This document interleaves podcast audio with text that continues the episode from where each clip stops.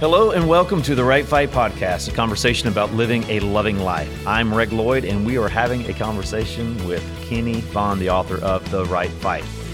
Kenny, in your first chapter, you open with the ice cream story, and I've heard that story three to four times, if not more. And every time I hear it, it's still entertaining, but it's also very insightful.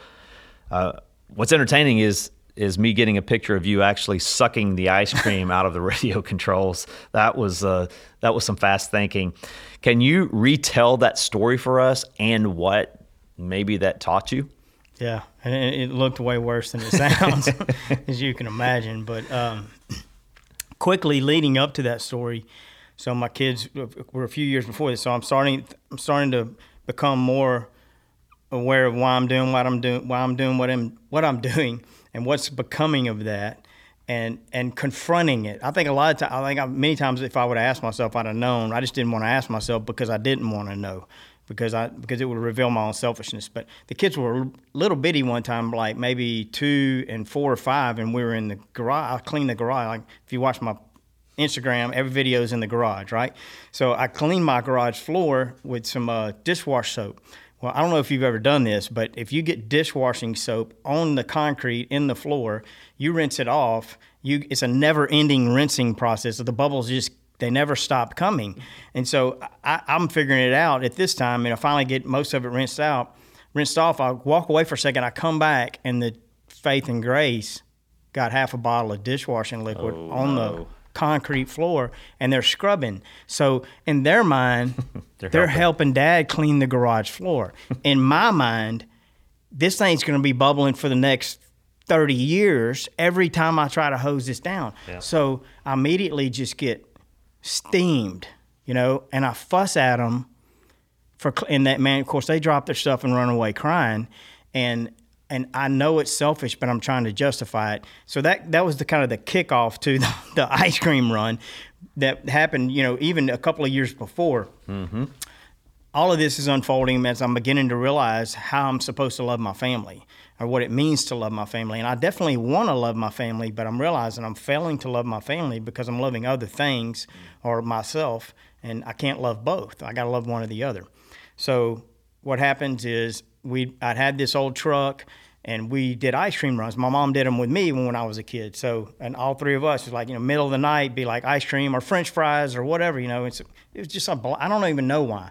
But as a kid, in the middle of the night, jump up and go get some ice cream. It was just incredible. We loved it. So we did it with the kids. Every time we did it, they spilled ice cream in my truck. It was no big deal. Well, kind of a big deal, but, but I got over that. That wasn't hard. You know, it wasn't, didn't cost me that much. It was an old truck, 10 years old. Clean it up. Big deal. It smelled a little better. Then I made a, made the mistake of getting a new truck, right?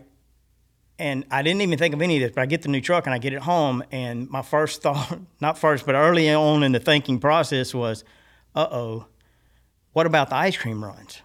You know, I mean, this is 100% guarantee. There's, there's no way they're not going to spill ice cream in my truck. Because your kids are young. Yeah. So now instead of two and four, they're like I think Faith probably seven or eight, and Grace and maybe five or six, and then Kennedy's you know three or four. So yeah, it's it's there's there's no possible way to pull this off. So I'm just like, we're not doing it. It's a no brainer. Like huh, like no way. I mean, this thing's it's brand new, Reg. Like brand, it's spotless. Smells, you know, new car smell, all that good stuff. But how do I tell them that? Yeah. Without sounding selfish. So, you know, we talked about self-aware a while ago. I mean, I mean, I'm self-aware to the extent I know this is selfish, but sometimes I'm not self-aware enough to know why I'm to ask myself why I'm doing what I'm doing and actually do something different. Right? So there are levels of, of awareness that we need to come to so that we can make better decisions. But what I did was I just I just told him, hey, look, you know, Dad's got a new truck. Um, we got to take care of it. You know, it's got you know you like how it smells too, right? And so I'm sorry, but we're not going to be doing any more ice cream runs. Well, look, I'm self-aware enough to know that was selfish when I said it, but I'm justifying it. Okay, and, uh, and well, I'm just throw this in there. Love is just. It doesn't need justification. It is just in and of itself. Fear needs justification. Selfishness needs justification. My fear, my truck getting messed up, so I'm making a selfish decision to love my truck, not my kids. And so and so I'm justifying it with take care of the truck. Well, that lasted for a little while.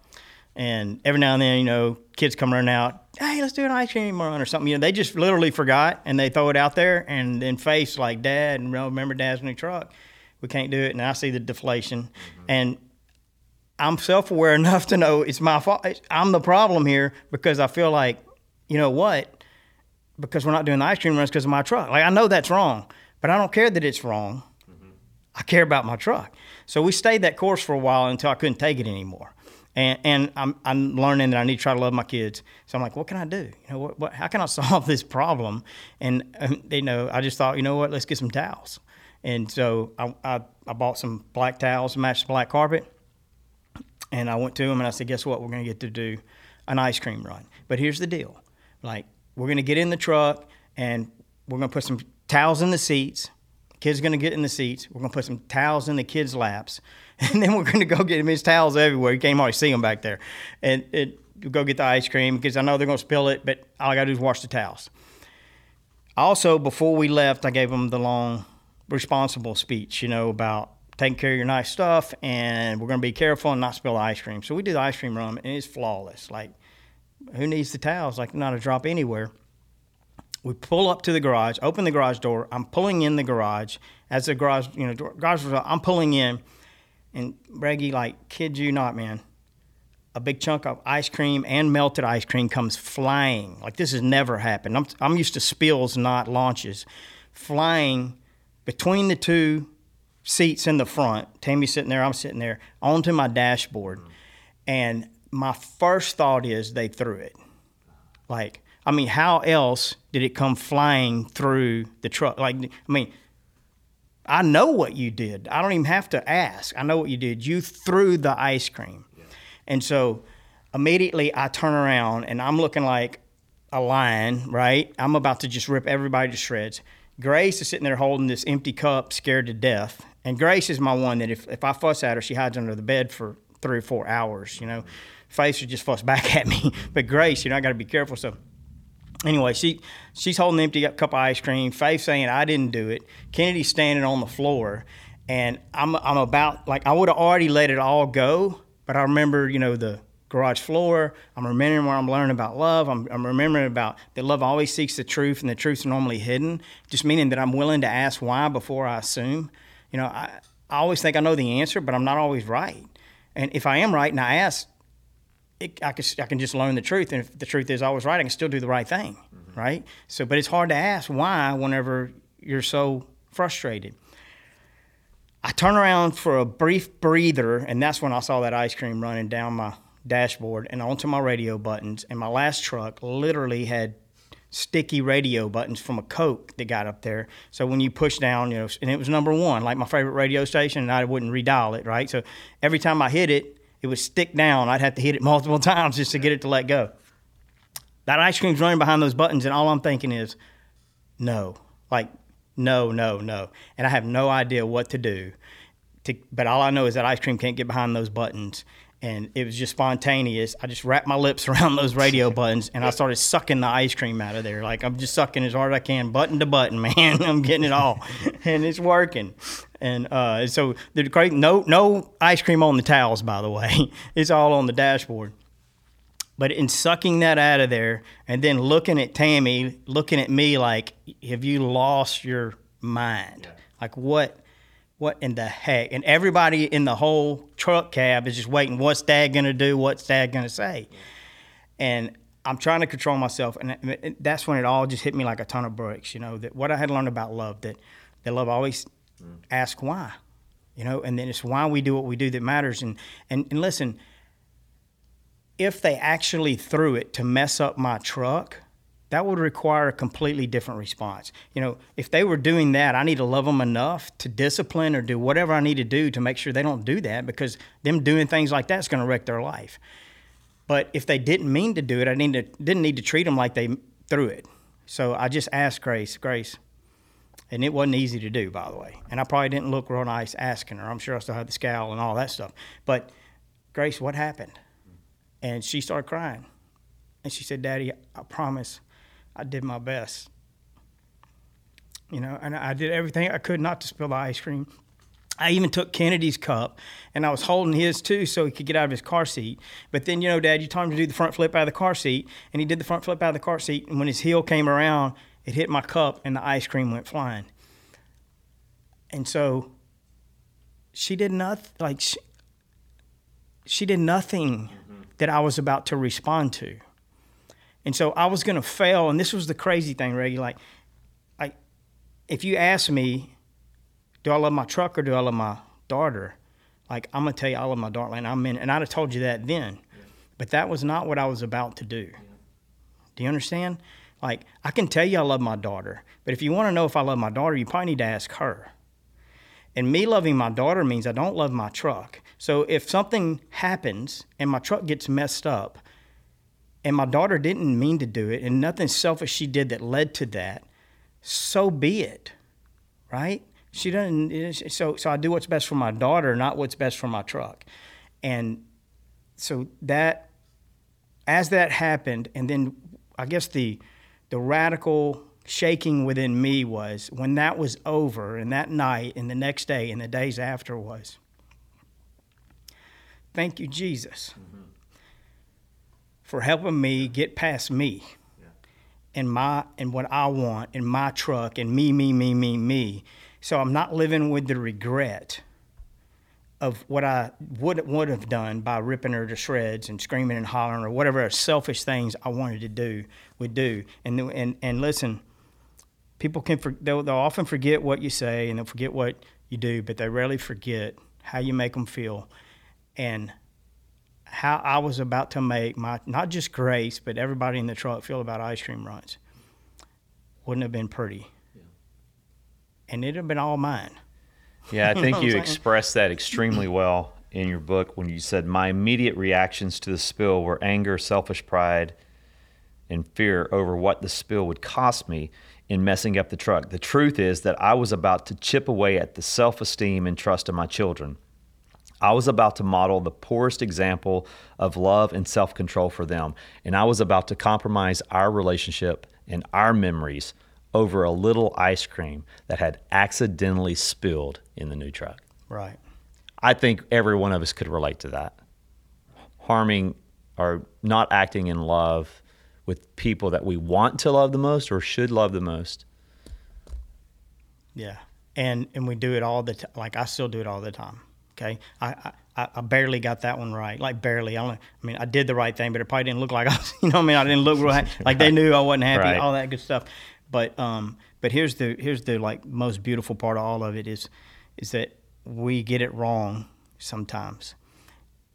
But if we have the courage to come back and repent, like to say I'm sorry, like had I had blown that, mm-hmm. um, like all of healing begins in in two words: forgiveness and repentance, or repentance and forgiveness, or whatever order you want them in. So because had I had the had I had messed that up and just come undone, the solution would have been to come back and say, "Daddy, sorry."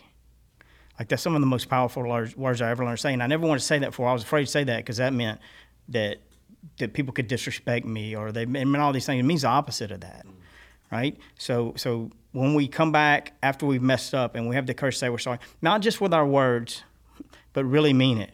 Like I'm so sorry, and and we're going to keep doing ice cream runs and you know put daddy in timeout. You know i mean? Whatever you know i'm putting myself in there. So so yeah we try to we get it we get it right a lot more often when we're fighting to love instead of be loved. And when we mess it up we become quicker to repent. And in that repentance a lot of times um, even more healing can come. And you can teach your children or who it is you're loving how to also forgive and repent you know God can use it all. That's a that's a challenging story for all of us. It's a it's a great way of uh, illustrating your point.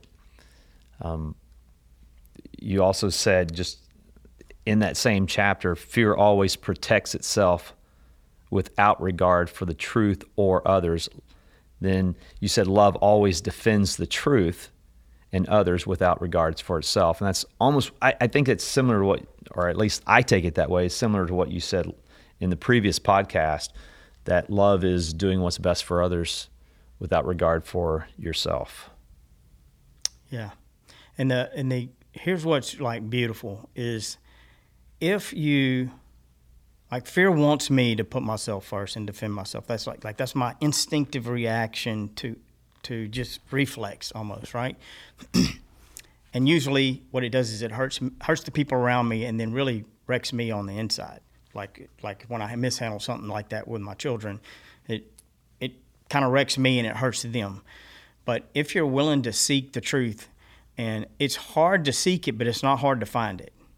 So just all I mean by that is like it's hard to get it's you have to humble yourself and be willing to okay, you just slapped me upside the head, you just ran over me, you just messed my truck up, you just um, me, you just did whatever you did. Um, it's the hard part is getting past that to say I'm willing to seek the truth and ask why you did it. Just ask why instead of just hitting back, right? Or getting even or whatever it is you want to do. And if you ask why and you're willing to seek the truth, the truth becomes your best defense. So you don't have to defend yourself if you're willing to defend the truth because the truth will defend you as long as you're willing to go with it. So in this case, had I not asked why, my truth was they threw it. Mm-hmm. Right? I know. So it's all justified. But then I find out the truth is no, they didn't.